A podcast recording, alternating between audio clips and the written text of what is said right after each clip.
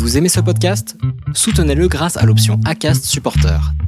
C'est vous qui choisissez combien vous donnez et à quelle fréquence. Cliquez simplement sur le lien dans la description du podcast pour le soutenir dès à présent. Jewelry isn't a gift you give just once. It's a way to remind your loved one of a beautiful moment every time they see it. Blue Nile can help you find the gift that says how you feel and says it beautifully with expert guidance and a wide assortment of jewelry of the highest quality at the best price. Go to BlueNile.com and experience the convenience of shopping Blue Nile, the original online jeweler since 1999. That's BlueNile.com to find the perfect jewelry gift for any occasion. BlueNile.com.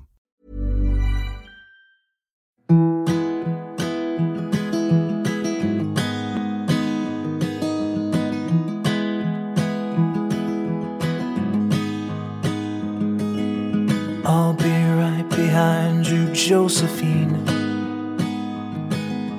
I won't leave you waiting in between. And the cigarette you bummed from me is almost burning out. You suck it till your fingers burn and then throw it on the ground. Bienvenue sur le podcast Les enfants vont bien. Ici, vous entendrez parler de PMA à l'étranger, de GPA, de conception artisanale, d'adoption et de bien d'autres termes qui accompagnent les parcours de conception de nos familles. Vous entendrez aussi et surtout des familles homoparentales, monoparentales par choix ou de fait, adoptantes, nous raconter leur parcours extraordinaire au sens littéral du terme vers la parentalité. Parce qu'en France, le chemin est bien avancé mais n'est pas encore abouti, je vous propose d'écouter des témoignages de nos quotidiens qui vont vous rassurer sur le fait que nos enfants vont bien. Vous écoutez l'épisode numéro 15 du podcast Les enfants vont bien. La place que nous souhaitons ou ne souhaitons pas laisser aux donneurs est une donnée importante à baliser avant même de commencer nos recherches, dans les premières idées que nous jetons sur le papier. Si ces décisions ne sont pas simples à prendre, pour Barbara et Marie toutefois, le choix du donneur a été une évidence. Elles avaient un donneur tout trouvé qui, de plus, a accepté leur demande avec un plaisir non fin. Ce donneur n'est autre que l'ancien compagnon de Barbara, celui qui a vu leur histoire naître et qui a accepté de se retirer quand il n'avait plus sa place. C'est alors tout naturellement qu'aujourd'hui, Barbara et Marie ont choisi de lui laisser une vraie place dans la vie de leur fils, en le laissant libre de choisir l'engagement qu'il souhaitait y apporter, et, je vous le donne en mille, qu'il a prise avec toute la symbolique qu'elle représente. Il est un paparin, plus qu'un parrain et moins qu'un papa, comme le désigne si bien Barbara. Et c'est bien cette différence qui exclut la coparentalité de cette composition familiale.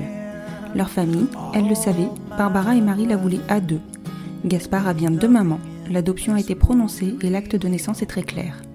Il a aussi un donneur présent dans sa vie à la hauteur qu'il le souhaite et la facilité avec laquelle est vécue cette situation la rend simple. Cette famille respire le bonheur. Je vous invite à découvrir cet épisode et vous souhaite une bonne écoute.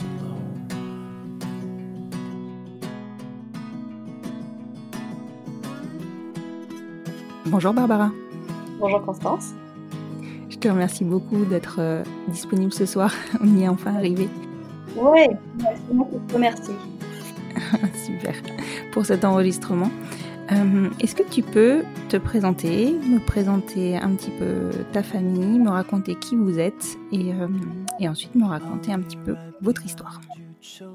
Oui, bien sûr. Euh, donc, je m'appelle Barbara, j'ai 42 ans.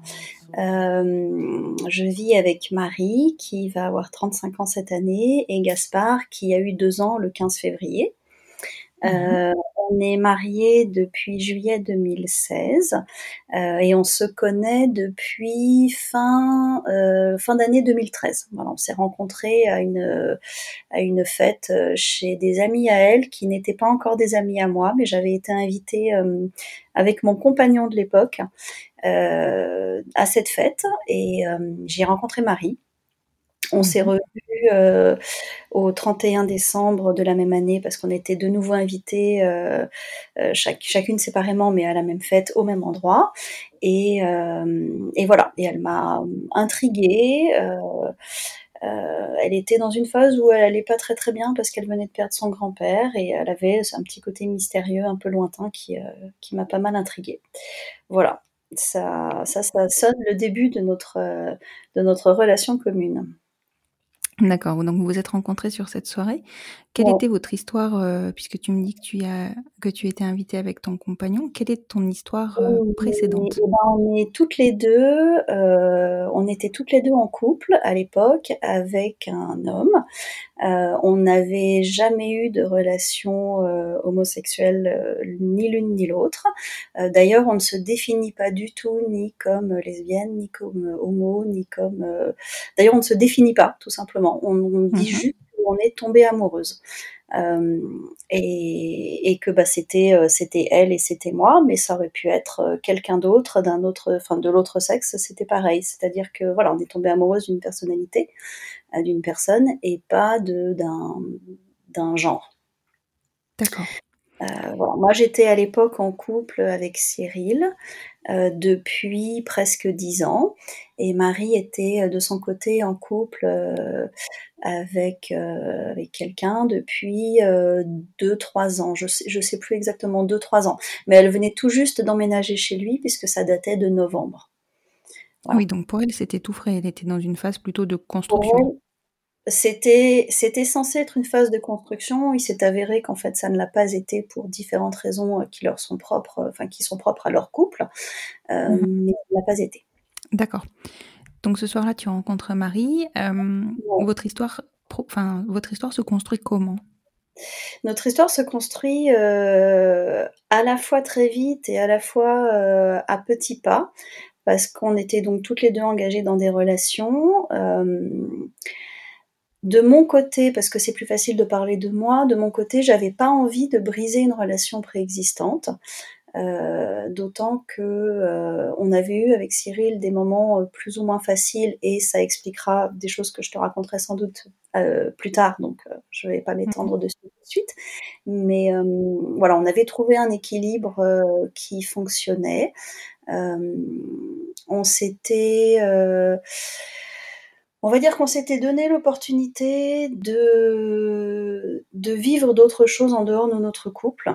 Euh, même si, même si ça ne s'était pas fait. C'était quelque chose qui était théorique, mais on on n'était pas encore, euh, on n'avait pas encore franchi ce pas-là. On en parlait parce qu'on sentait bien qu'il nous manquait quelque chose à nous, euh, qu'on n'arrivait plus à puiser dans notre couple. Néanmoins, on n'avait pas envie de briser ce couple parce que pour plein d'autres égards, il nous convenait très bien, il nous apportait plein de choses. Euh, mais voilà, j'ai rencontré Marie dans ce contexte-là. Mmh et, euh, et de son côté, donc elle, elle venait d'emménager chez quelqu'un avec qui elle avait une relation de, de, trois ans, euh, mais elle sentait, sans trop savoir euh, pointer le doigt dessus, qu'il y avait quelque chose qui, qui n'allait pas. Elle se sentait pas vraiment chez elle dans cet appartement. Elle, elle, elle, mettait des petites stratégies en place pour pas être là tous les soirs, tu vois. Elle n'était pas, elle était pas spécialement à l'aise là-bas. Mmh. elle avait du mal à s'investir voilà, elle avait beaucoup de mal à s'investir et je pense que le compagnon qu'elle avait ne l'aidait pas à s'investir non plus dans cette relation. Euh, mhm. et, donc on s'est rencontrés euh, fin fin décembre, fin mi-décembre, on s'est revus fin décembre, on a bien senti qu'il y avait quelque chose qui naissait, une espèce de petite étincelle. Euh, on s'est rien interdit du tout. Elle est partie en vacances euh, en famille euh, chez ses parents, puis chez ses beaux-parents pour les fêtes. Euh, on a beaucoup échangé par message. Et, voilà, on, on s'est pas, on n'a pas fait de plan ni rien du tout, mais on, on s'écrivait beaucoup, euh, des, trucs à la fois euh, très banals de, début de relation et des trucs euh, un, peu plus profonds, un peu plus intimes. Et mmh quand elle est rentrée, on s'est revus un petit peu. J'ai bien senti qu'en février, on commençait vraiment à avoir un, plus qu'un gros crush. Et, et ça a duré comme ça presque deux ans de donc enfin une grosse année euh, de début 2014 à mars 2015. Euh, on a eu des hauts des bas dans notre relation. On, on passait ensemble des, euh, des week-ends où son mec était pas là, j'allais chez elle. Euh, on se voyait beaucoup. Elle venait très souvent euh, le matin chez moi avant d'aller bosser. elle passait prendre le café. On s'est retrouvés beaucoup dans des cafés aussi pour prendre des cafés. On, on a essayé de grappiller des moments par-ci par-là. sans, mmh sans faire de plans, sans faire de projet, sans, tu vois, sans parler vraiment du futur. Vous n'avez pas eu de difficulté à faire le tri dans vos sentiments, entre, enfin, dans la mesure où vous ne vous étiez pas. Bah, on a eu beaucoup effectivement. Je pense que ça a été, ça a été dur. On a eu, dans notre relation à toutes les deux, à ce moment-là, on a eu, on a eu une, rupture. Tu vois, un jour, je lui ai dit, écoute, je peux plus. Enfin, parce que, parce que elle ne savait pas ce qu'elle voulait, ne savait pas comment, ne savait pas si on avait un avenir. Euh, moi, j'en savais rien non plus, mais au moins j'avais envie d'explorer le truc. J'avais envie de, voir où ça pouvait nous mener et, et j'avais pas envie de mensonge. J'avais envie, tu vois, moi, mon compagnon, euh, euh, donc Cyril savait très bien que j'avais rencontré quelqu'un, était là quand je l'ai mhm. rencontré, a bien vu que ça me voulait, m'a laissé mener ce, m'a complètement laissé libre de mener cette, cette on va dire expérience, même si c'est pas expérience au sens euh, scientifique du terme, mais voilà, de mener ce truc, de voir où ça pouvait aller. Euh, peut-être qu'il a eu peur pour lui, pour nous, je sais pas, mais en tout cas, il m'a laissé libre de le faire. Euh, je pense que Marie se mettait plus d'interdits que moi, et, et surtout, elle, mentait à son compagnon de l'époque, tu vois. Il, ne, il, savait que j'existais, mais comme il le supportait pas, parce que ça le mettait énormément en danger, mmh ce que je comprends, euh, elle lui mentait tout le temps. Euh, il y avait jamais, euh, elle lui disait jamais qu'elle me voyait. Euh, euh, et ça, je, moi, je le supportais pas, parce que même si je ne savais pas quel était l'avenir qu'on pouvait avoir ensemble, je ne voulais pas qu'il parte éventuellement sur des bases de mensonges. J'ai beaucoup problème avec le mensonge. Donc je voulais pas du tout que ça parte sur une base de mensonge. Donc ça, euh, voilà, il y a eu, euh, il y a vraiment eu des hauts et des bas dans cette, euh, dans cette tout début de relation. Et un jour, en mars 2015, un soir, elle sonne à ma porte et elle est jamais repartie. D'accord. Voilà. Elle est arrivée, elle m'a dit, je retournerai pas chez moi. ok. Et elle est restée euh, elle est restée deux mois chez moi. Euh, ça tombait à un moment donné où Cyril, lui, n'était pas là, donc ça n'était pas un problème. Euh, voilà, ça pouvait être compliqué. Ouais. non, n'était pas un problème pour ça. il n'était pas là. Elle a pu poser, je ne vais pas dire poser ses valises parce qu'elle avait franchement rien. Elle est partie de chez elle. en gros, ils sont allés à, un concert, si je me souviens bien. Mmh Et en sortant du concert, elle a décrété qu'elle ne montrait pas dans le métro avec lui, quoi. Et donc, elle a déboulé chez moi. Et, euh, et voilà. Et à partir de là, on s'est vraiment posé des questions sur qu'est-ce qu'on voulait pour nous. Qu'est-ce que, est-ce qu'on avait un avenir? Est-ce que, euh, comment? Et puis comment? Parce que moi, j'étais finalement toujours quand même dans ma relation avec Cyril que je n'avais pas euh, que je n'avais pas rompu. Euh, je savais pas si j'avais envie de la rompre, je savais pas comment. Euh, et, et, puis euh, et puis elle, elle avait pas de, elle avait pas d'endroit où aller, tu vois. Elle était partie et puis un peu sans se retourner et sans, sans avoir de plan pour la suite. elle avait pris une décision brutale finalement. Ouais, elle, elle avait pris une décision brutale. Elle m'avait choisi en fait. Mmh voilà, après un an et, et un peu à, à, pas savoir trop comment faire, bah, elle m'avait choisi. Et donc voilà, on a beaucoup discuté. Euh, et puis elle me dit bah il me faut un appart. Je lui dis bah oui mais il n'y a pas d'urgence, tu vois, tu peux rester ici. Euh, si, tu prends pas le premier truc venu, euh, prends le temps de te poser, euh, prenons le temps de discuter. Et donc euh, pendant deux mois, elle a cherché un appartement qui serait ce qu'on pensait être son appartement, mais en même temps elle savait que que j'y serais investie. Mmh donc elle a signé pour un, petit appart qui a été notre premier appart jusqu'à il y a presque un an et demi. Euh, et, donc en mai 2015, euh, euh, elle a eu les clés de ce, petit, de ce petit appart qu'elle l'a absolument tenu à me faire visiter parce qu'elle voulait que ça soit aussi chez moi. Mmh. Et, voilà, on a, on va dire, je, je dis qu'on a emménagé ensemble. À ce moment-là, même si moi j'avais encore un pied dans l'appartement que je, j'occupe avec Cyril et encore un pied dans cette relation que j'avais du mal à, à finir, on va dire. Je, je dis maintenant qu'elle est terminée, mhm. euh, mais je pense qu'elle s'est réellement terminée euh, en gros à la naissance de Gaspard. D'accord, c'est à ce moment-là que tu as réussi à construire ta famille. C'est ça, je pense que le fait d'avoir construit ma famille a fait que Cyril est ma famille. Euh, il fait partie de ma famille par la force des choses, mhm. mais néanmoins, il n'est pas ma famille proche, il n'est pas mon noyau familial. D'accord. Euh, c'est quelque chose, c'est quelque chose auquel Marie tenait énormément dans le choix du, du donneur de, de Gaspard. effectivement, on a un donneur connu, mais elle voulait que ce soit nous, les parents. ce qui est très important aussi. Hein. Voilà, je pense qu'elle a eu entièrement raison et moi je pense que ça m'a pris peut-être plus longtemps qu'elle à, à, formaliser comme ça. Je, je me voyais très bien, je, voyais très bien que je voulais être la maman de Gaspard, euh, que Marie, par la force des choses, puisque c'est elle qui le porterait, serait la maman de Gaspard, mais euh, je, je pouvais envisager euh, une parentalité plus partagée, tu vois, quelque chose qui serait plus de l'ordre de coparentalité. Elle, elle m'a mis une barrière tout de suite. Et je pense qu'elle a eu raison. Voilà. À on a, un, process qui fonctionne très bien. Euh, donc on vit euh, toutes les deux avec Gaspard chez nous. Euh, et à côté de ça, Gaspard a une relation avec son donneur et, qui est une très belle relation. Et on n'a pas du tout envie d'enlever ça, mais néanmoins, ça n'est pas son parent. D'accord. En fait, je le précise du coup maintenant, tu dis que Cyril, par la force des choses, a un lien familial avec vous parce qu'il est le donneur. Le donneur de Gaspard. Oui. Oui. Et ça, c'est. Exactement. Ce qui, ce qui, fait que je comprends que tu aies eu du mal aussi à terminer euh, ta relation. Euh, parce que bah, c'est, enfin, en fait, il reste lié à vous euh, par la force des choses finalement. Il reste extrêmement lié à nous par la force des choses, euh, mais c'est quelque chose qu'on souhaitait. Enfin, quand on a quand on a formalisé le fait que ce serait lui, ce qui a pris pour chacun d'entre nous un certain temps quand même.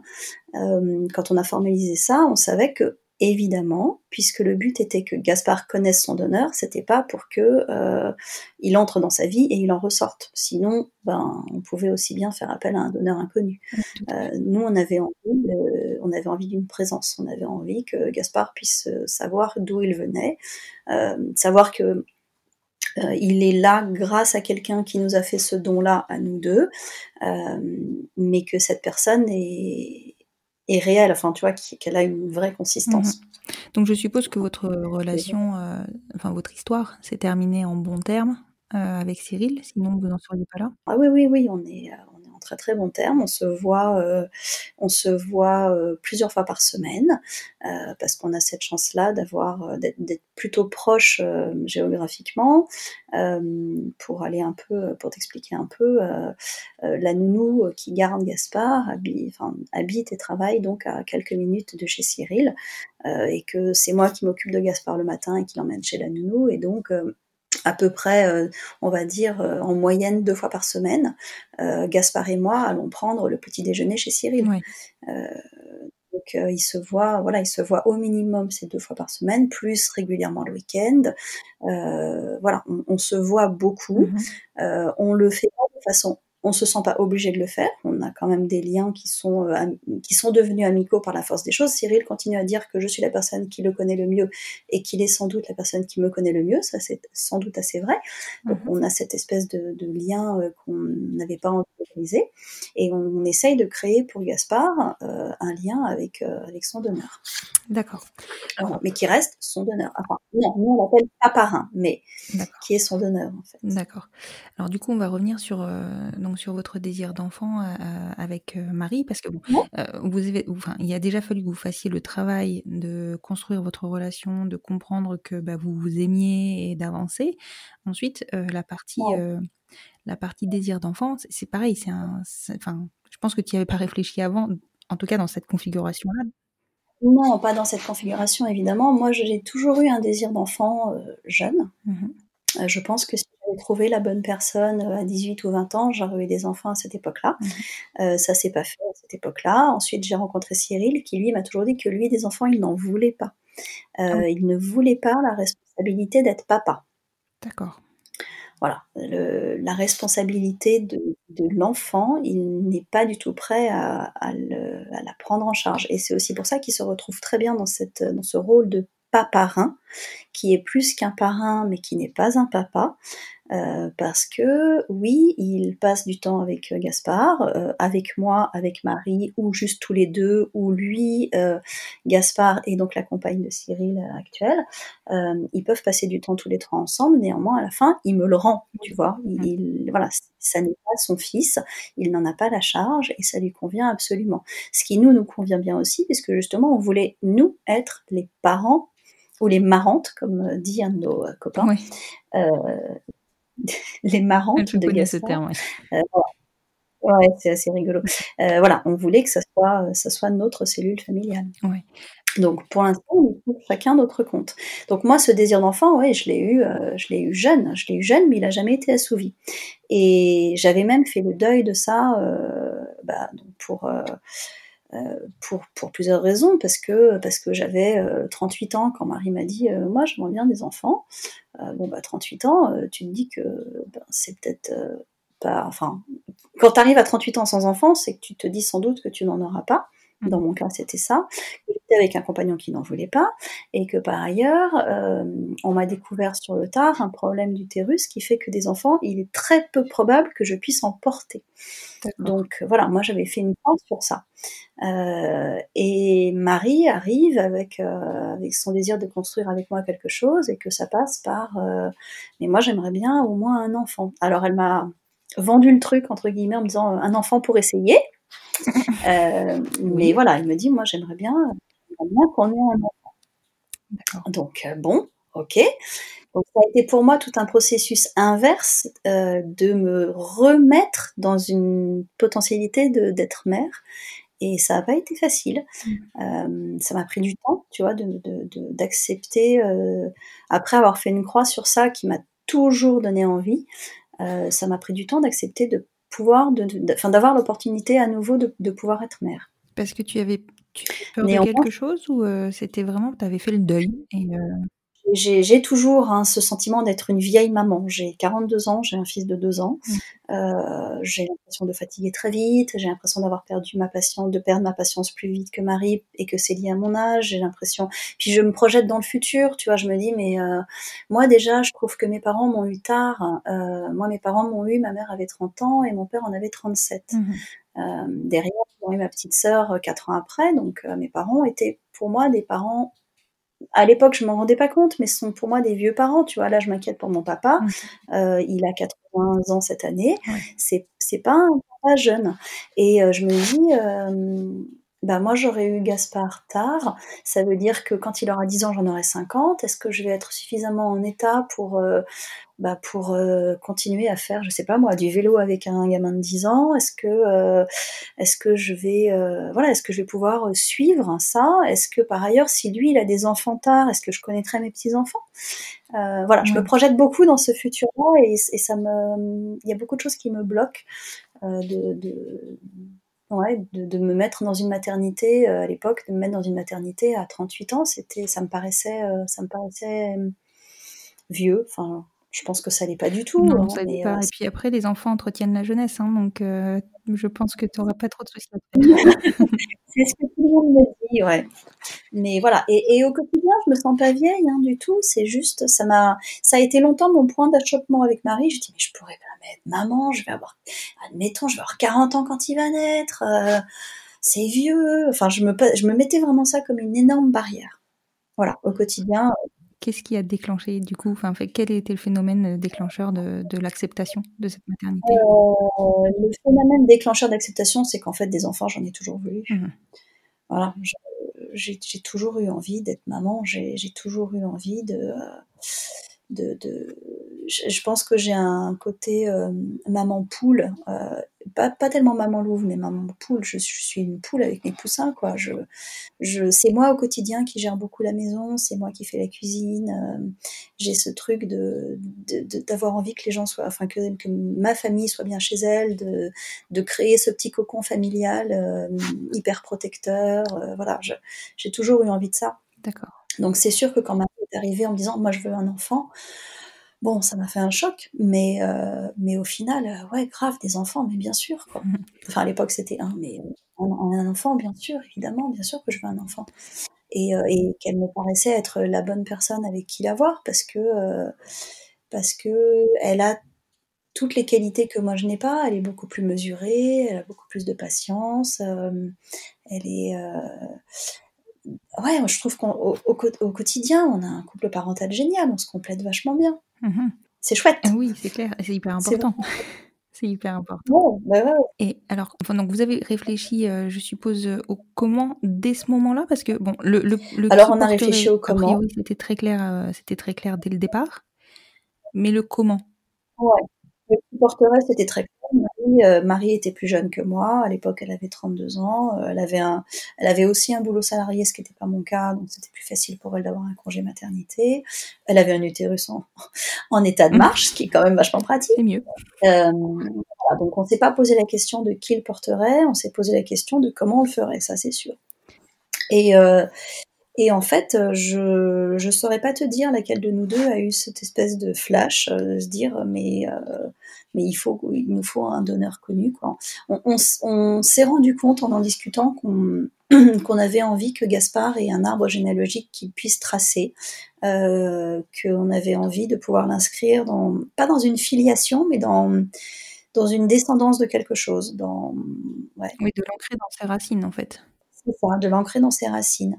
Euh, par ailleurs, euh, j'ai beaucoup d'admiration euh, pour euh, tous ces couples qui font un, énorme sacrifice financier parce que la PMA à l'étranger, c'est quand même un gouffre financier. Euh, et, voilà, et quand on a calculé un peu ce que ça nous coûterait, on s'est dit, on va jamais le faire rapidement. Donc c'était aussi un des, un des choix pour lesquels on s'est dit, mais waouh, si on fait ça, ça veut dire qu'il faut, vu qu'on en parle maintenant, il faut qu'on économise et donc ça va nous prendre euh, X euh, mois. Euh, donc on voyait s'éloigner de plus en plus le, projet et nous on a eu besoin de construire ce projet quasiment dès le départ. Donc voilà, pendant les, tous les premiers mois où, on parlait de cet enfant sans, l'avoir fait, euh, on commençait à lui acheter euh, des petites choses. Euh, tu vois, on, faisait vivre ce projet, donc on savait qu'on voulait pas que ça soit dans 5 ans. Oui, il fallait que ça aille un peu, ouais, il fallait que ça soit un peu plus rapide que ça.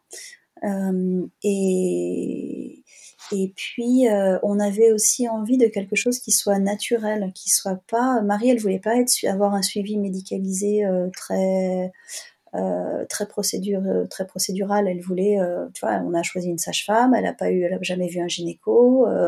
notre sage-femme est un mec super. Il est, je pense que s'il l'a ausculté deux fois, c'est le grand maximum. Mm. tu, voilà, elle a eu très peu d'actes médicaux. Enfin, tout a été super naturel. Et je pense qu'elle avait aussi envie de ça, de quelque chose qui soit simple. Mm-hmm. voilà.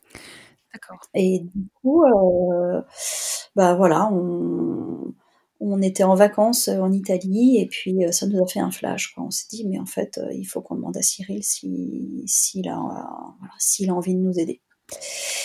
Et je suis rentrée de vacances, j'ai pris quelques jours avec Cyril et je lui ai dit, bah voilà, Marie, elle me dit qu'elle veut un bébé. Et là, Cyril me regarde et me dit, mais fonce, c'est ce dont tu as toujours eu envie. Ouais. Il s'est pas rendu compte de ce. Ouais, c'était bien vu de sa part. Euh, et je lui dis bah, ouais, ouais. Est-ce que tu vas être le donneur? Et là, il m'a regardé, il s'est mis à pleurer. Il m'a dit bah ouais, évidemment. Ah oui, ça lui a pas pris plus longtemps que ça de, réflexion en fait. Non, non, parce qu'en fait, vraiment, ce que j'ai compris, euh, ce qui moi m'a toujours euh, m'a toujours euh, dérangé chez lui quand j'étais en couple avec lui et que moi j'avais ce désir d'enfant, c'était je ne comprenais pas qu'il ne veuille pas d'enfant. Tu vois, je ne comprenais pas qu'il ne se projette pas comme papa. Mmh euh, je, trouvais à l'époque qu'il ferait sans doute un père génial euh, et que et qu'il avait quelque chose d'assez naturel avec les enfants et je comprenais pas qu'il ait pas envie de ça. Et en fait, je crois que ça m'a, ça m'est sauté aux yeux quand il m'a dit oui pour le, pour être donneur. J'ai compris ce truc de, oui, si je suis le donneur, je ne suis pas le papa. Euh, ça n'est pas mon enfant. Et, ça, ça lui ouvrait la porte. Euh, ça lui ouvrait, ça lui ouvrait ce, champ de possible de construire une relation avec un enfant, euh, mais de ne pas en avoir la responsabilité. Alors, je ne sais pas si c'est une sorte de lâcheté de sa part ou de, de désengagement. Néanmoins, au quotidien, on se rend compte là qu'il est présent pour Gaspard quand il y a besoin, il, est capable lui de proposer des choses et des activités avec Gaspard. la relation qui se crée entre eux est vraiment une belle relation, mais c'est exactement la relation dont il avait envie et besoin. C'est ça. il n'a pas envie de la responsabilité d'être parent en fait. Non, il n'avait pas envie de la responsabilité d'être parent. Vraiment pas. D'accord. Mais par contre, il n'avait aucun problème avec le fait de, euh, de, devenir euh, donc le, donneur. À l'époque, on n'avait pas encore ce terme de paparin, mais de devenir le donneur de Gaspard et, euh, et de nous permettre à nous d'être d'être deux mamans comblées. Oui, c'est. Voilà. Donc il me dit, il me dit oui, oui, oui, bien sûr, évidemment. Et, et, puis là, en fait, dans notre tête, à Marie et moi, quand je lui en parle, ben, tout s'enclenche. On se dit, ok, ça veut dire que bon, moi, je veux être sa maman à 100%, c'est sûr, tu vois. Je, je, je, veux être la maman de Gaspard, donc ça veut dire qu'il faut que je puisse l'adopter. Donc pour pouvoir l'adopter, il faut qu'on se marie. Alors il faut qu'on se marie. Voilà, donc on a du coup, on a, on a balisé tout le reste du chemin. Mmh. Euh, et, euh, et, on a fait les choses, à partir du moment où la décision était prise, on a fait les choses relativement vite. Euh, donc on s'est décidé en septembre 2015, euh, on s'est marié en juillet 2016. Euh, et on a fait le premier essai en mai 2017. Vous vous êtes marié par rapport à, par rapport justement à la filiation de Gaspard ou c'était c'était en projet? Alors, on s'est marié par rapport à la filiation de Gaspard. Je pense qu'on n'aurait pas eu Gaspard, on ne se serait jamais marié. Moi, je ne suis pas du tout une pro du. Enfin, je n'ai pas un, j'avais pas un désir particulier de mariage. Euh, j'ai plein de couples autour de moi qui fonctionnent sans être mariés et qui sont des couples stables. Euh, sur lesquels personne ne se pose de questions. Mhm. Donc je n'avais pas besoin de me dire il faut qu'on se marie pour être, euh, pour être un couple. On s'est vraiment marié parce que je voulais pouvoir adopter Gaspard. Euh, et que Gaspard euh, est mon, mon nom de famille et puis et puis que je sois sa maman, que je sois aux yeux des autres sa maman. Parce que pour le coup, je ne me suis jamais posé de questions. Je suis depuis le début, je suis sa maman. Oui, et c'est le cas en fait, en réalité. Oui, c'est le cas, c'est la réalité. Mais, euh, mais voilà, j'avais, j'avais juste besoin de, d'avoir cette reconnaissance légale du truc. D'accord. Ça me, ça me rassurait. Je savais que je voulais pouvoir l'adopter. D'accord. Donc tu me dis premier essai pour Gaspard en septembre 2016 Mai 2017. D'accord. Vous avez fonctionné euh, par le biais d'une insémination artisanale, si c'est pas indiscret et si tu souhaites évoquer le sujet? Ouais, on a fonctionné par le biais d'une insémination artisanale. Euh, on avait une copine infirmière qui nous avait euh, fourni en seringues et euh, gobelets stériles. Mhm. on a fait ça dans notre petit appart à toutes les deux. Cyril est venu deux soirs de suite. et voilà, et on a fait il a fait son petit don de sperme dans son petit gobelet et euh, j'ai fait l'insémination à Marie et on s'est tous bu une bière sur le canapé à la fin. Euh, c'était très, très détendu. C'était à la fois très bizarre et très détendu. Voilà. On, on, a mis longtemps avant de, de, savoir comment on voulait pouvoir le faire. Tu vois, on, on savait que ça serait une insémination artisanale, mais on savait pas, euh, on savait pas en pratique, euh, voilà, comment est-ce qu'on serait détendu, est-ce que comment ça se passerait, euh, etc. Puis en fait, euh, voilà, au moment où on s'est lancé, on dit allez, c'est bon. Marie, elle avait surveillé ses ovulations avec une une appli les trois quatre mois précédents et, et voilà. Puis un jour, elle nous a dit bon bah là, c'est aujourd'hui. et ben. Hein. Et on a fait le premier essai en mai 2017 et euh, en juin, elle savait qu'elle était enceinte. C'est génial. Ouais, c'est assez génial. Ouais. C'est même extraordinaire. Alors, il semblerait que dans cette famille, il n'y ait pas trop de problèmes pour tomber enceinte. D'accord. Euh, mais, euh, mais voilà, c'est quand même super, j'avoue. Ouais, c'est clair. Et alors, du coup, la grossesse s'est bien passée? La grossesse s'est super bien passée. Euh, elle a eu une grossesse euh, franchement calme. Elle a eu un petit peu de nausées, euh, mais, rien de. Elle n'a pas été malade. Elle n'a pas eu besoin d'être alitée. elle avait une grossesse assez zen. donc on avait un suivi par une, par une, pas par une gynéco, pardon, par une sage-femme mhm. euh, que j'avais moi-même contactée. Euh, j'avais cherché à côté de chez nous avec un, un, parcours qui, enfin une approche qui me plaisait, qui donnait beaucoup de place aux, aux compagnons, aux conjoints, aux coparents, enfin appelle ça comme tu veux. Mhm. Euh, donc moi ça me plaisait parce que je voulais avoir une place dans cette grossesse. On a fait tous les, toutes les échos ensemble. voilà, j'ai toujours été là quand, quand elle avait rendez-vous chez la sage-femme et tout. On a, tout fait bien ensemble. Mhm.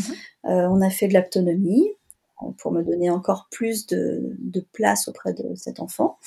Euh, voilà, elle a une grossesse vraiment chouette, vraiment très chouette. Et est-ce que vous avez réfléchi ou pas, euh, dans la mesure où de toute manière Cyril ne voulait pas s'investir, mais est-ce qu'il a participé un peu à la grossesse? Est-ce qu'il est venu sur des rendez-vous ou pas du tout? Et c'était votre grossesse à vous? Non, pas du. C'était notre grossesse à nous. Euh, il s'est pas du tout investi. On lui a pas spécialement demandé ou laissé de place pour ça. C'était pas, euh, c'était pas l'optique. Mmh. Euh, pour nous, je pense que on n'en a même pas parlé. Je pense que ça a été assez naturel pour chacun d'entre nous de se dire que euh, pour le coup, à ce moment-là, son, son job était fait, entre guillemets, et que euh, les neuf mois de grossesse, c'était quelque chose qui nous appartenait à nous.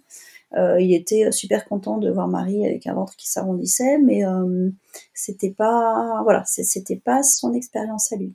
D'accord. Ce qui est cohérent avec euh, votre, enfin sa décision et votre décision. C'est clair. Néanmoins, on avait, on savait aussi que euh, euh, il était important pour nous qu'il puisse être là euh, quasiment à la naissance. Donc euh, nous on a, je dis on a accouché. Donc Marie a accouché euh, à la maternité des Lilas, euh, qu'on avait choisi aussi parce qu'on voulait un cadre très très bienveillant. Qu'on en avait entendu beaucoup de bons échos auprès de, de gens qu'on connaissait qui avaient qui avaient accouché ou voilà on savait que c'était une maternité bienveillante Oui, on en entend souvent parler de cette maternité. Ouais, ouais, c'est ça.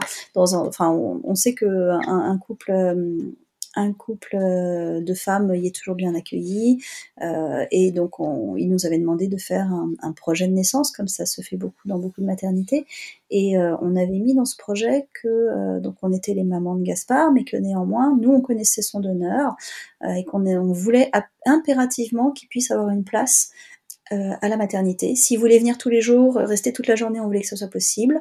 Euh, on voulait qu'il puisse être là quasiment à la naissance. Donc il s'avère qu'en dans les fêtes, il n'a pas assisté à la naissance de Gaspard, mais il est entré dans la chambre, donc dans la chambre de naissance, juste après.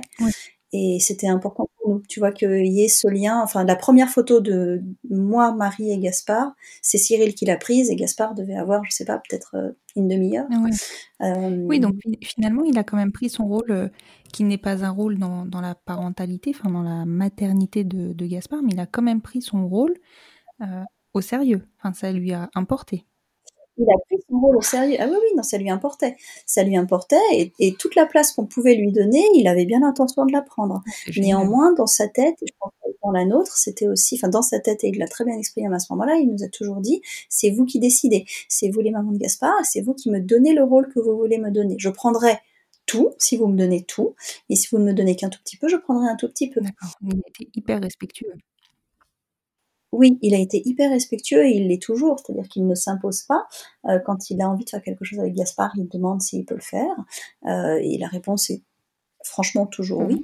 Euh, euh, et, et voilà, et à ce moment-là, c'était ça aussi, c'est-à-dire que c'était important pour nous qu'il puisse être là dès les premiers instants de Gaspard pour que justement ce lien qui, se, qui, qui crée leur lien à ce moment-là, Mhm. et puis euh, et puis euh, et puis qui nous voit aussi tous les trois créer le nôtre.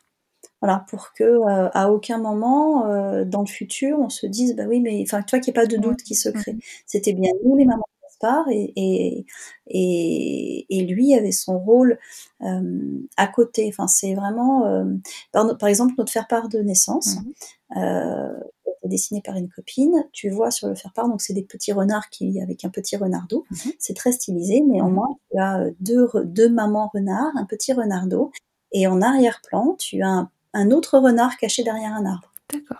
Donc il est là, il est sur le faire-part de naissance de Ah, Gaspard, c'est mais il n'est pas au premier plan. D'accord. Et est-ce que à un moment donné, vous avez discuté tous les trois de contractualiser ou de faire signer un papier de renoncement, euh, enfin, pardon Alors pas du tout. Pas du tout. Euh, il était entendu entre nous que il ne reconnaîtrait pas Gaspard. Mhm. mais on ne s'est pas senti euh, obligé de lui demander, à contrario, de renoncer à ses droits. C'est-à-dire que lui nous a dit, ça n'est pas mon fils, donc je ne le reconnais pas. Mhm. Euh, et on n'a pas eu besoin de lui faire dire que ça n'était pas son fils.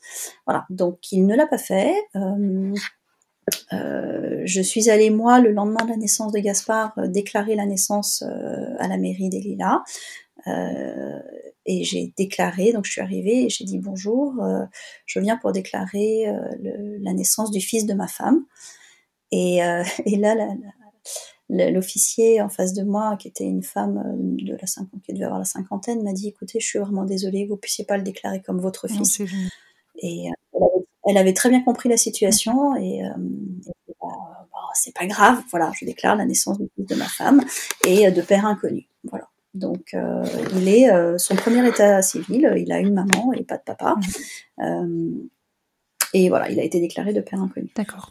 Ce qui vous a permis donc de lancer la procédure d'adoption. Euh, vous l'avez lancée euh, euh, rapidement? Ah mais, mais si j'avais pu la lancer le lendemain, je l'ai lancée le lendemain. Évidemment. Voilà, on avait, on a pris rendez-vous avec le notaire de famille de, la famille de Marie, qui est qui est dans l'est à Nancy. On est allé, on a fait tous les papiers qu'il fallait. On en a profité pour faire, on va dire des papiers un peu testamoniaux, comment on dit, euh, enfin voilà, des, sortes de donations euh, au cas où, euh, entre le moment où Gaspard naissait et le moment où je pourrais être vraiment sa maman, au cas où il arriverait quelque chose à Marie, on voulait que tout le monde soit bien protégé. Donc on a fait tous les papiers possibles et imaginables.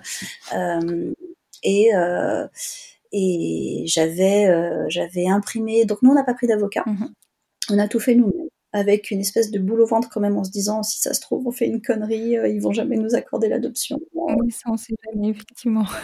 Ouais, c'était un peu ambivalent, c'est-à-dire qu'on on savait qu'on pouvait le faire seul, euh, que plein de gens le faisaient seul et que ça passait, mais on avait quand même, enfin moi surtout, parce que je pense que Marie a eu pas été aussi euh, inquiète pendant toute cette mmh. période-là que moi, mais moi j'avais cette de peur de me dire mais ils vont jamais m'accorder mon adoption. Euh, en plus on connaît le donneur, euh, ça va se savoir, euh, ils vont jamais voir, voilà. Et et en fait, tout s'est super bien passé. Voilà, on a fait les, on a fait rempli le dossier comme dans les temps, comme il fallait. On a joint toutes les attestations de, de, de, tout, tout le monde, de toute la famille, de la nounou, du pédiatre, voilà, tout ce qu'on pouvait demander, on l'a demandé. toutes les photos qu'on a pu mettre, on les a mises. Je pense qu'ils ont eu le dossier le plus épais du monde.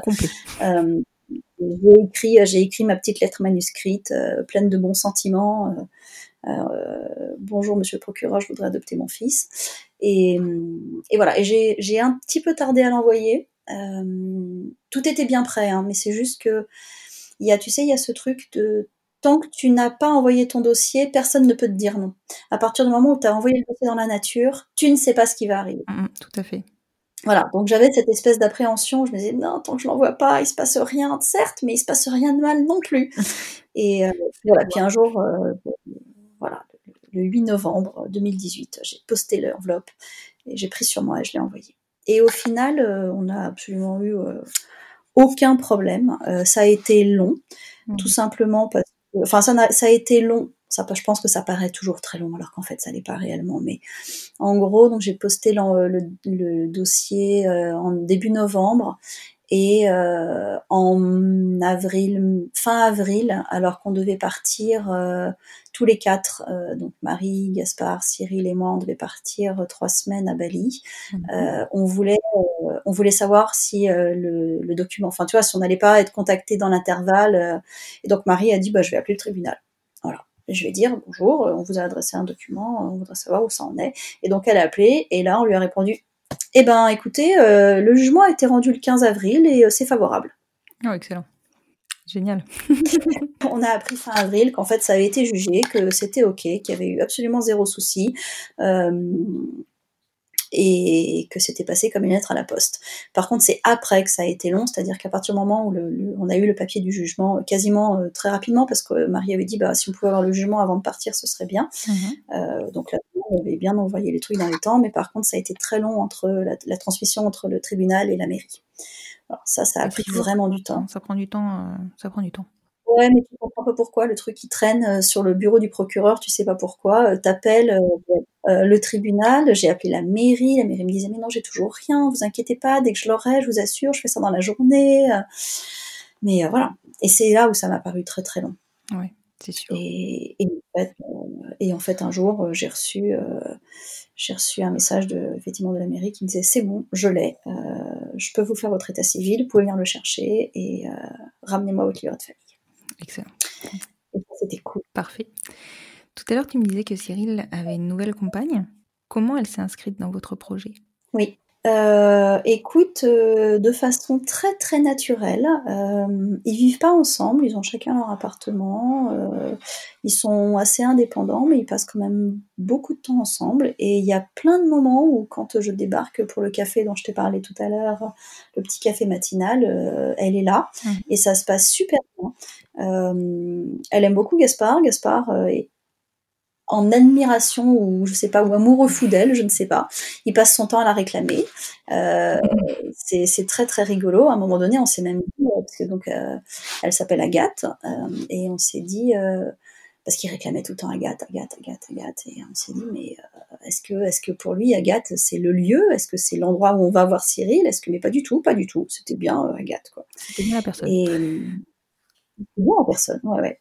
Et voilà, et c'est euh, c'est très naturel. Ça se fait ça se fait vraiment de façon très naturelle. Euh, ils, ils, ont fait des trucs tous les trois. Ils sont allés à la piscine. Euh, voilà, ils, enfin, Cyril et Agathe l'emmènent au parc. Enfin, ils font des, ils font des petites sorties tous les trois et c'est, euh, c'est absolument naturel. Et là, euh, il s'avère que présentement Cyril est en Indonésie. il était parti pour deux mois, donc il n'est pas là. Et juste avant de partir, Agathe m'avait dit, mais tu sais, euh, moi je veux bien continuer à voir Gaspard, euh, même si Cyril n'est pas là. Euh, donc si vous voulez venir boire le café à la maison, ça, me ferait très plaisir. Et puis peut-être même que si vous êtes d'accord, je pourrais l'emmener faire des sorties. donc elle avait des idées de sorties qui se sont malheureusement pas faites. Oui. Confinement. mais voilà, elle avait, elle avait envie de continuer à s'impliquer dans la vie de Gaspard, même si Cyril n'était pas là. Ah, c'est vraiment génial, hein. C'est vraiment très naturel. c'est de la bonne entente entre adultes consentants, enfin, c'est excellent. C'est ça, c'est très simple. En fait, c'est très simple. Il y a très peu de choses qu'on a besoin de je pense qu'on a eu besoin de formaliser, euh, les choses au tout début vraiment sur le rôle parental, qui aurait ce rôle parental, qui seraient les parents, comment et puis euh, et puis le fait qu'on vivrait dans des endroits séparés parce qu'à un moment donné, enfin pour revenir un peu en arrière, mais à un moment donné, on a pu évoquer et sans doute que c'est moi qui l'ai évoqué hein, mais on a pu évoquer le fait qu'on pouvait peut-être essayer de vivre dans le même immeuble. Mmh. Que, voilà que Gaspard ait peut-être une chambre euh, dans un endroit et un autre, enfin quelque chose de beaucoup plus coparental. Mmh et là, Marie m'a mis tout de suite un, une barrière, m'a dit non, ça, j'ai pas envie. J'ai envie de notre noyau familial. Et, euh, et voilà. Et c'est des choses qui se sont dites au début et sur lesquelles, à l'heure actuelle, on n'a pas besoin de revenir. Ça, ça se fait naturellement maintenant. D'accord. C'est vraiment, euh, c'est vraiment simple. En fait, c'est simple. Voilà. Je pense que de tout ça, ce qu'il faut retenir, c'est que c'est simple. Et je, je, je reconnais qu'on a beaucoup de chance, c'est-à-dire que on est tous les trois. Euh, on a tous les trois, je pense qu'on est tous les trois préoccupés par le bien-être de Gaspard. Mhm. Euh, et, oui, on s'entend bien. Voilà, je, crois que c'est ça la clé. Oui, c'est la clé et, c'est aussi ce qui, va vous, ce qui va permettre à Gaspard de se construire sans, enfin, sans se poser de questions. Il n'y a, a, pas de problématique, il n'y a pas de, de, de tension, tout est naturel. Ouais, c'est ça, il y en a pas. Marie me disait, euh, parce que juste avant que juste avant qu'on enregistre là ce soir, mhm. euh, je disais à Marie, il y a des trucs que tu veux pas que j'aborde. Euh, elle me dit, bah, tu sais, moi il y a plein de trucs qui sont des non-sujets, c'est-à-dire que pour elle, le fait qu'on soit un couple homo, c'est un non-sujet, on est un couple, point. le fait que Gaspard ait un donneur connu, c'est un non-sujet, bah, il a un donneur connu, c'est comme ça. Voilà, c'est. Il y a plein de trucs qui sont tellement naturels pour nous qu'en fait ça ne pose pas question. Euh, tout le monde est au courant dans notre famille. Quand on a, quand on a dit qu'on allait se marier, avoir un enfant, euh, euh, on a mis tout le monde au courant. Quand on a décidé que le donneur, on le connaîtrait, on, en a parlé à tout le monde. Je pense que ça a fait un peu bizarre aux parents de Marie parce que eux se sont dit ah ben c'est quand même un peu étrange parce qu'ils vont avoir comme donneur l'ex d'une des bon je pense que ça leur a fait un peu bizarre et qu'ils ont peut-être pu avoir peur pour leur fille euh, et donc pour le, le, le couple, enfin voilà, mhm. c'était sans doute pas naturel pour eux, mais ils se sont très très bien fait à la situation. Euh, il y, a, y, a, plus de questionnement. Tout est, tout est dit, tout est assumé, tout est, euh, tout est clair. On n'a jamais menti à Gaspard. Euh, on appelle paparin presque, bon là, en ce moment avec, avec le confinement et tout, on l'appelle quasiment tous les jours.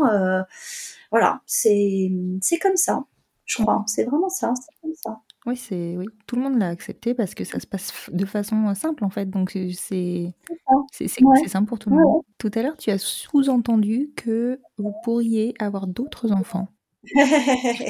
oui. c'est pas tombé. Euh. c'est pas tombé dans l'oreille d'une sourde, si je vois bien. oui, oui c'est en fait euh, c'est Marie qui est encore une fois entre guillemets revenue à la charge. Mhm. Euh, Marie, elle a une fratrie de quatre. Elle a trois frères et sœurs. Et en fait, euh, je pense que elle s'est révélée mère à elle-même. Euh, moi, j'ai jamais vraiment eu de doute sur le fait que ça serait une super maman, mais je pense que elle, elle avait plein de doutes et de questionnements. Tu vois, elle, elle savait pas ce qu'elle allait faire avec un bébé, elle savait pas si elle allait trouver ça rigolo entre guillemets. Tu vois, les interactions avec, elle savait pas. Euh, et en fait, elle se rend compte à quel point euh, elle est bien avec Gaspard, à quel point on est bien tous les trois avec Gaspard. Alors évidemment, il y a des hauts et des bas, et en ce moment, franchement, c'est pas facile.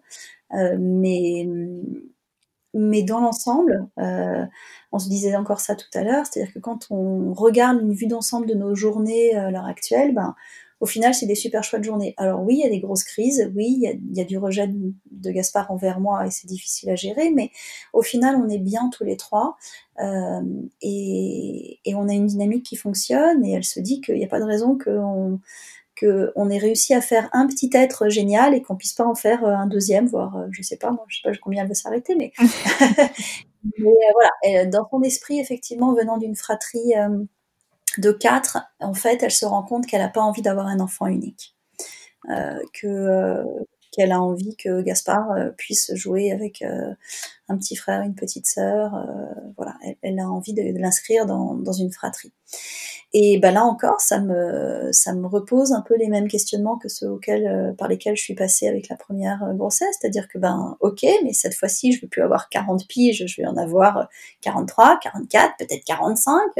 Euh, et, et voilà, et je suis toujours dans ce, dans ce questionnement de euh, on va passer de d'un en plus d'un ensemble qui fonctionne oui au quotidien qu'est-ce que ça va donner quand on va en avoir deux? Par ailleurs je te cache pas que comme je te le disais tout à l'heure un peu en, en off que euh, ben, en ce moment c'est difficile pour moi avec Gaspard euh, mm-hmm. qu'on traverse une phase euh, qui est, qui est, pas simple pour moi à gérer euh, parce que je me sens vraiment comme sa maman euh, et que euh, du coup me faire rejeter assez régulièrement par un enfant qui préfère l'autre maman, c'est un peu difficile à gérer. Alors bah, les couples hétéros qu'on connaît, que ce soit des amis ou des voisins avec qui j'en parle un peu, me disent mais t'inquiète, hein, ça arrive aussi dans les couples hétéros, ça. Oui, ça arrive dans tous les couples. Mais paraît-il, oui, paraît-il. Moi, c'était un peu mon questionnement, tu vois, en me disant, mais on lui a donné deux mamans, est-ce que peut-être euh, il a du mal à gérer ça? Est-ce que, euh, voilà, moi je me pose beaucoup de questions au quotidien sur le bien-être et l'équilibre de mon fils, donc euh, je, chez nous tout est super facile, on n'a jamais eu, on n'a jamais, on n'a jamais subi de remarques. Pour l'instant, tout est passé super bien. À la maternité, ça s'est passé super bien. La sage-femme était géniale. Notre pédiatre, elle est fantastique. Un jour, elle m'a même sorti euh, Ah, mais dites donc, euh, il a un peu vos yeux, non? Et euh, avant de se rendre compte qu'en fait, ben non, c'est pas possible. Voilà. elle me dit Ah oui, j'avais oublié. Voilà, tu vois, c'est tout, tout est facile, quoi. Mhm. Et néanmoins, moi, au quotidien, c'est pas toujours simple. Donc, je me dis Est-ce que, est-ce que vraiment j'ai envie de replonger et bon, et ben en fait, j'ai dit oui, j'ai dit d'accord, je veux bien un deuxième. voilà. Donc c'est prévu. Euh, on, sait qu'on va en avoir un deuxième. Euh, et euh, vu que je vais anticiper ta question, oui, on sait comment on va le faire aussi le deuxième. Et donc? Bah, on prend les mêmes et on recommence. Hein. Allez, ça fonctionne bien comme ça. Et Cyril, Cyril ça fonctionne bien comme ça. Euh, et surtout, pour le coup, on se dit aussi, euh, ben, pourquoi est-ce qu'on donnerait à Gaspard l'opportunité de connaître d'où il vient et de créer un lien avec cette personne, et qu'on donnerait pas la même opportunité euh, au suivant? Voilà. Pourquoi je pense vraiment que c'est un gros plus. Enfin, tu vois, je, n'ai aucun jugement sur. je pense que, comme tu as pu le dire plein de fois dans les podcasts, on, on, vient tous avec une histoire personnelle. On choisit un mode de, de de fécondation, on va dire, enfin de, de, de... conception ouais, qui vient, qui vient de quelque part, qui, qui nous correspond à nous. Nous, ça nous correspond bien, ça fonctionne bien. Euh, en gros, il n'y a pas de raison que ça change, quoi. Et Cyril, il a réagi comment? Euh, Il est partant à 100%. Ah, c'est génial. Franchement, c'est génial. Ouais. Ouais, ouais, il est partant à 100%. Quand je, je, quand je lui ai dit, bah écoute, euh, voilà, Marie, Marie, elle, elle, aimerait bien un deuxième. bon, moi, je me tâte encore un peu, je sais pas trop, euh, mais, mais voilà, les raisons qu'elle me donne, je, les entends, et donc si jamais on en fait un deuxième, comment toi tu vois la chose? Il me dit, bah, on y retourne, quoi. Ok, bon. Il y a une question que j'ai pas, que j'ai pas abordée encore avec toi. Hum, est-ce que tu t'es sentie maman? Tout de suite pendant la grossesse, au moment de mmh l'accouchement Comment as-tu réagi euh? ah, Je me suis sentie maman. Euh, je me suis sentie maman. Euh, on a regardé le test et j'étais maman, quoi. je, j'ai, eu, aucun doute. Enfin, c'était. j'ai parlé au ventre de Marie pendant les neuf mois de grossesse. le, le, jour même de enfin la veille de la naissance de Gaspard, donc le jour où on est allé à la maternité, euh, le matin même, j'étais en train de faire un truc en couture pour Gaspard, euh, et, je me souviens de, de, m'être penchée sur le ventre de Marie et de, dire à, son ventre, euh, bon, tu n'es pas aujourd'hui parce que maman n'a pas fini de coudre. Donc, je, lui ai parlé. Enfin, c'était, ouais, c'était dès le départ, quoi. Et, il m'a écouté parce que donc il n'est pas né à ce moment-là. Je suis rentrée à la maison après ma journée de travail, j'ai fini de coudre ce truc-là, et une demi-heure plus tard, Marie avait ses premières contractions. Oui, donc il t'a vraiment écouté en fait. Il m'a vraiment écouté. Voilà. Euh, et, voilà, on est arrivé à la maternité. Euh, euh, j'ai été là tout le temps. on avait fait une, on avait suivi une méthode donc de préparation à l'accouchement qui est la méthode Bonipa.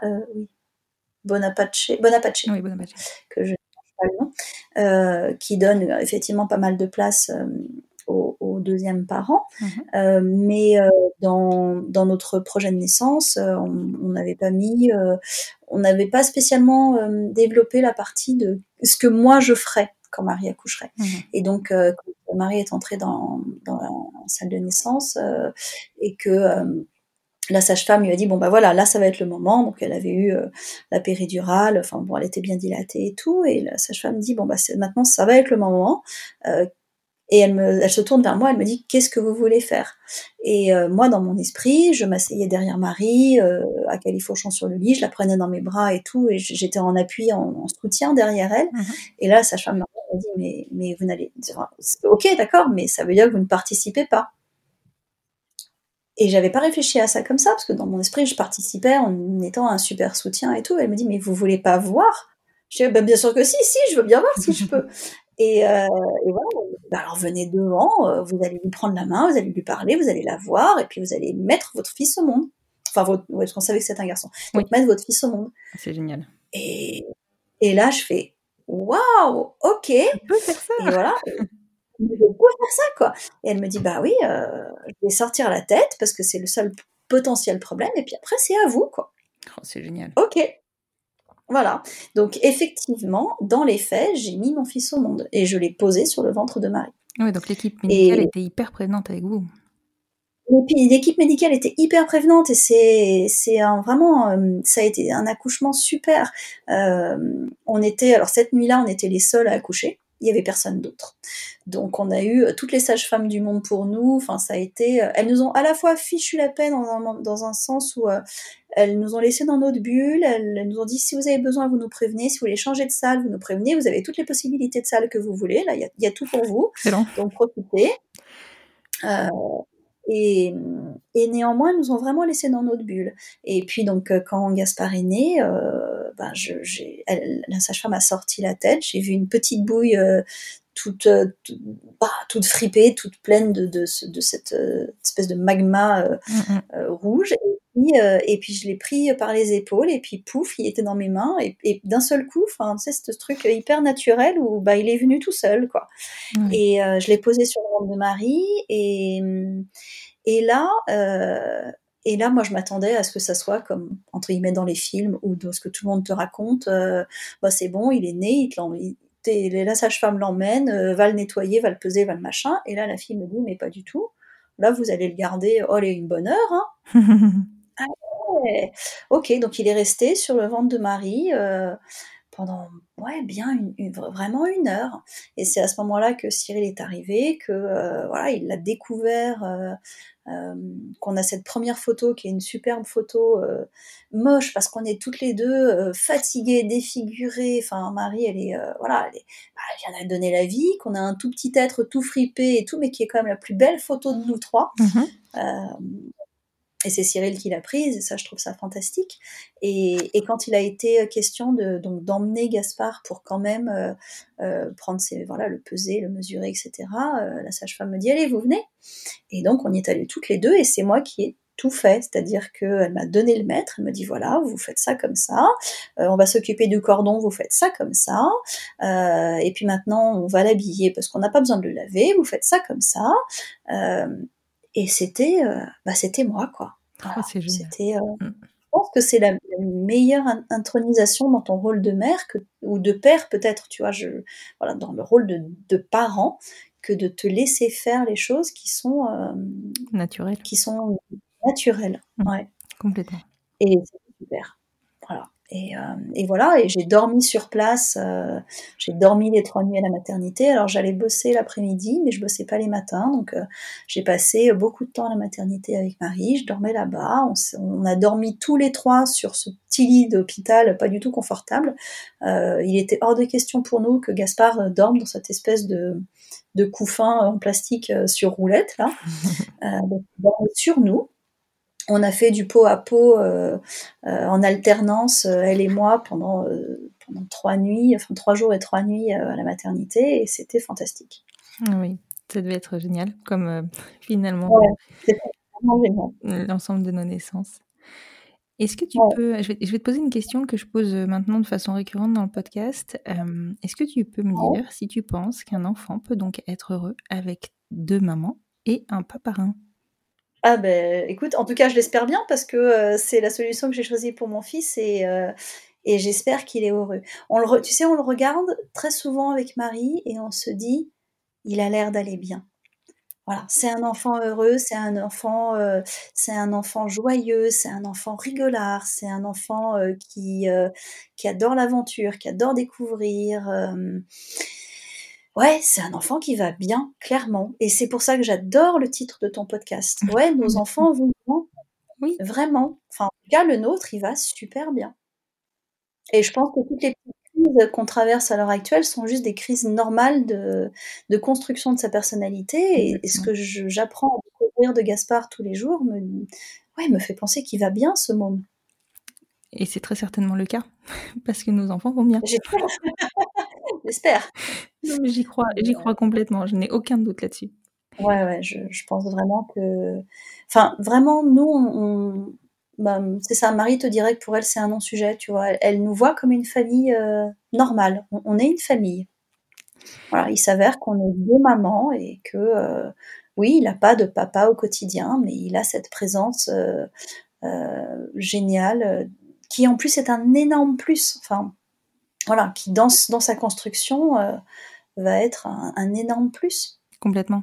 Complètement. C'est deux fois plus de bisous. Exactement, c'est tout à fait ça. Qu'est-ce qu'on peut vous souhaiter pour la suite? Euh, eh ben, écoute, de continuer à de continuer à s'apprivoiser tous les trois ou tous les quatre, parce que je mets souvent euh, Cyril dans Enfin, je ne sais pas si tu connais ce proverbe euh, africain, je crois, qui, qui dit qu'il faut tout un village pour euh, élever des enfants. Oui. Et euh, magnifique. ouais. Et je suis assez d'accord avec ça. Je trouve que nous, on essaie de lui de, donner beaucoup de place aux grands-parents aussi. Enfin, on a des parents qui sont éloignés géographiquement, mais qu'on essaie d'avoir, de, maintenir proches en termes de d'amour et de, de de présence envers Gaspard. Donc euh, voilà, on, leur parle beaucoup, euh, on passe pas mal de temps avec eux en week-end. Et pour Cyril, c'est pareil, c'est-à-dire que pour nous, c'est important qu'il soit là, euh, qu'il soit dans la construction de cette famille qu'on veut être bienveillante, pleine d'amour. voilà, j'ai envie que ça, j'ai envie de, j'ai envie que ça continue comme c'est déjà maintenant, c'est-à-dire une très chouette expérience à trois et demi, on va dire, si on compte pas Cyril comme un entier, mais mmh et puis peut-être à quatre plus tard ou quatre et demi plus tard. Je ne nous espère pas des jumeaux, j'avoue. Euh, je pense que là, c'est une belle aventure. Vraiment, très, très vieille a des jumeaux. Mais, euh, mais ouais, j'espère qu'on continuera à avoir cette belle relation pleine de. On est très équilibrés, vraiment. Écoute, c'est vraiment le. Enfin, c'est vraiment ce qui ressort, enfin, ce qu'on ressent euh, dans, dans, ce que tu nous racontes dans votre histoire. C'est une histoire qui, Enfin, je sais pas, bah, déjà que je trouve extrêmement touchante, mais surtout que je trouve effectivement très simple. Vous avez l'air d'être tous, tous hyper épanouis dans cette histoire, et je pense que de fait, Gaspard est épanoui dans votre histoire, et franchement, je vous souhaite qu'une chose, c'est que tout cela ne, ne change pas en fait. Merci, c'est très gentil. Bah, c'est, un peu c'est pour ça que je suis un peu venue vers toi, c'est que euh, je pense que souvent le, la potentialité d'avoir un donneur connu fait peur parce qu'on se dit qu'est-ce qui va arriver à l'avenir? Et, et, je dis pas que je pense pas à l'avenir. Hein. Je me dis que peut-être un jour on se brouillera avec Cyril et que ça va être compliqué. Mais au quotidien, à l'heure actuelle, c'est juste génial. Voilà. Et je, j'espère euh, donner cet espoir à, à, des, à des personnes qui, euh, qui sont à l'heure actuelle en train de se demander comment euh, elles vont bien pouvoir faire un enfant. Cette possibilité-là existe. Je reconnais qu'il faut trouver la bonne personne et que c'est pas facile du tout, mais, mais ça existe. Oui, ça existe et en plus de ça, ça fonctionne. Donc c'est vrai que c'est une, enfin, c'est une opportunité, c'est une possibilité dont il faut tenir compte absolument, puisque comme tu le disais, ça a un coût qui est relativement différent du coup, parce que ben, voilà, ça n'a pas de coût, la conception n'a pas de coût dans ce cadre-là, et, et, ça change beaucoup de choses. Oui. Ah voilà. Je te remercie beaucoup, Barbara. C'est bon, merci de m'avoir donné euh, cette parole. Je t'en prie, c'est normal. Franchement, euh, ton histoire m'intéressait beaucoup parce que c'est pas fréquent qu'on ait des, épisodes sur euh, la. Alors là, c'est pas de la vraie coparentalité, mais en tout cas sur un donneur connu qui intervient dans la vie de l'enfant.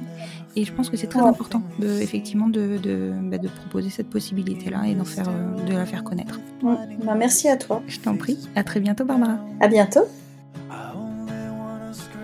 Et voilà, c'est la fin de cet épisode. J'espère qu'il vous aura plu et si c'est le cas, n'hésitez pas à soutenir le podcast en lui mettant 5 étoiles sur votre plateforme d'écoute et plus particulièrement sur Apple Podcast afin de lui donner plus de visibilité. N'hésitez pas à le partager et à le faire découvrir. Plus nous gagnerons en visibilité, plus nous aiderons d'autres familles à se construire et ainsi nous normaliserons les nouveaux schémas familiaux. Peut-être aurons-nous aussi la chance de pouvoir rassurer et montrer la voie aux nouvelles générations. Vous retrouverez en note de cet épisode le compte Instagram de Barbara et Marie. Je vous souhaite une très belle fin de journée et vous dis à vendredi prochain pour écouter un nouvel épisode du podcast Les enfants vont bien.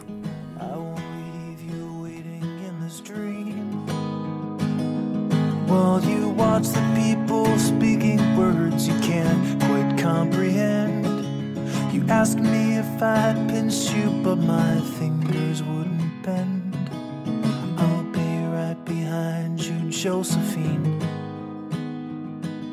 Just like I was when we were 17. I guess it's only been a year, but still it feels like 34. I don't feel like I am living in the same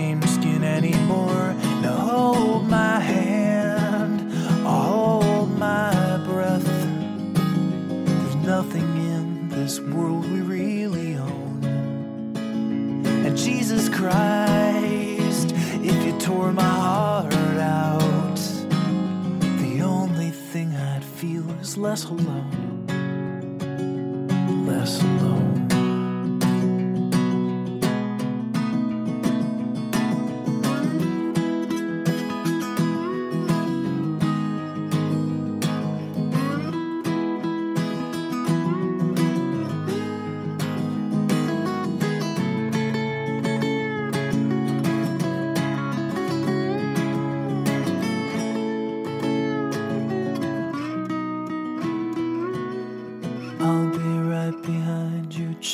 Josephine. Even when my soul's an amputee, And my bleeding heart is sinking in the lake inside my chest. So I grab what I can cling to and I leave behind the rest. Now hold my hand, I'll hold my breath.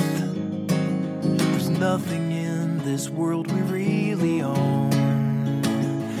Jesus Christ, if you tore my heart out, the only thing I'd feel was less alone.